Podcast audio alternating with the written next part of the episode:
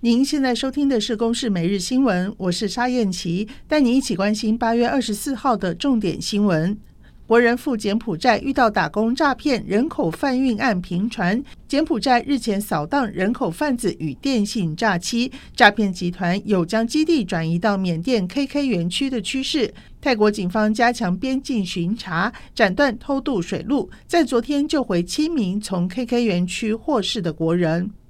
新北市双溪昨天传出一起溺水意外，一家人坐在公馆大桥边吃东西，不料六岁的张姓男童意外跌进了溪中。警消获报之后，出动了大批人力救援，但是经过两个小时的搜索，男童被救起的时候已经没有呼吸、心跳，送医不治。新北消防局第六大队副大队长洪土荣说：“那我们总共出动了四十五名的搜救人员啊，包括潜水人员。”七辆的各式的救灾车辆，那大约花了两个小时的时间呢，将这个小男童啊在水深两米的地方救出哦。那目前呢，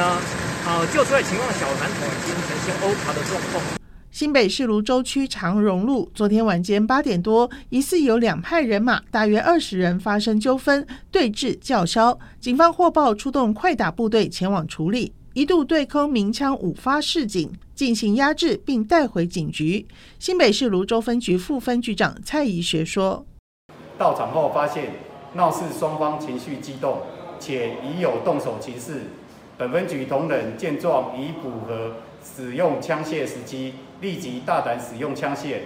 杨姓同仁对空鸣枪三发，陈姓同仁对空鸣枪两发，强力压制现场闹事分子的气焰。”并以优势警力将现场闹事二十人全数逮捕归案。马来西亚联邦法院二十三号驳回前总理纳吉的最终上诉，裁定维持吉隆坡高等法院原判，认定纳吉犯下主权财富基金一马发展公司弊案。纳吉随后被押往监狱服刑十二年，成为马来西亚史上首位入狱的总理。